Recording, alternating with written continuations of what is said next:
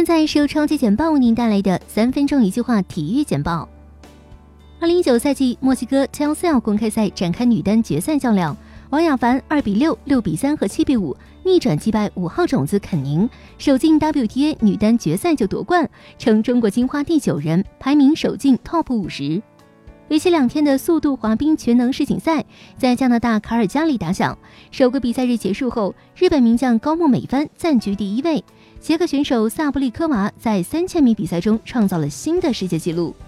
腾讯体育消息，包括勇士和七六人在内的多支球队有意得到老将安德鲁·博古特，而博古特目前正在考虑他的去向。在 NBA 效力期间，博古特曾跟随勇士在2015年拿下了 NBA 总冠军。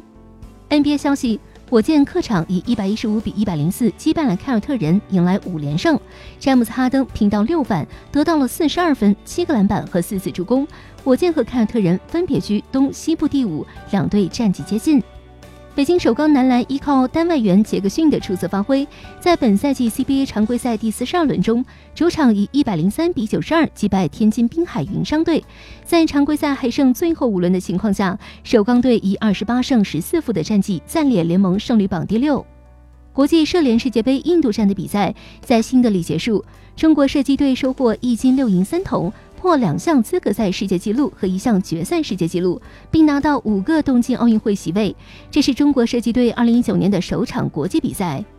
在波士顿 TD 花园球馆做客的火箭队抵挡住了凯尔特人队的末节反扑，最终以115比104战胜绿军，喜获五连胜。火箭队这边，哈登投进六个三分、四十二分、七个篮板、四次助攻、两个抢断；戈登三分球十二投八中，三十二分、三篮板、三助攻。雷霆主场迎战灰熊，全场打完，雷霆九十九比九十五险胜对手，止住四连败。雷霆这边，威少整场手感都不好，但最后一分钟他却接管进攻，连得五分，助球队起死回生。全场他拿到二十二分、六篮板、五助攻、三断一帽。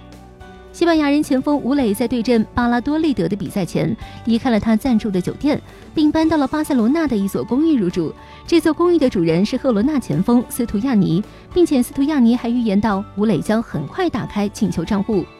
如果不是申花在上海德比中最后时刻崩盘，连续丢球的话，天津天海就要掉到联赛副班长的位置了。天海早已被更多的人判了死刑，天海的冬训备战一波三折，也早早预示将在新赛季陷入种种困难的处境。以上就是今天为您处理出的体育简报，欢迎继续收听超级简报的更多分类资讯。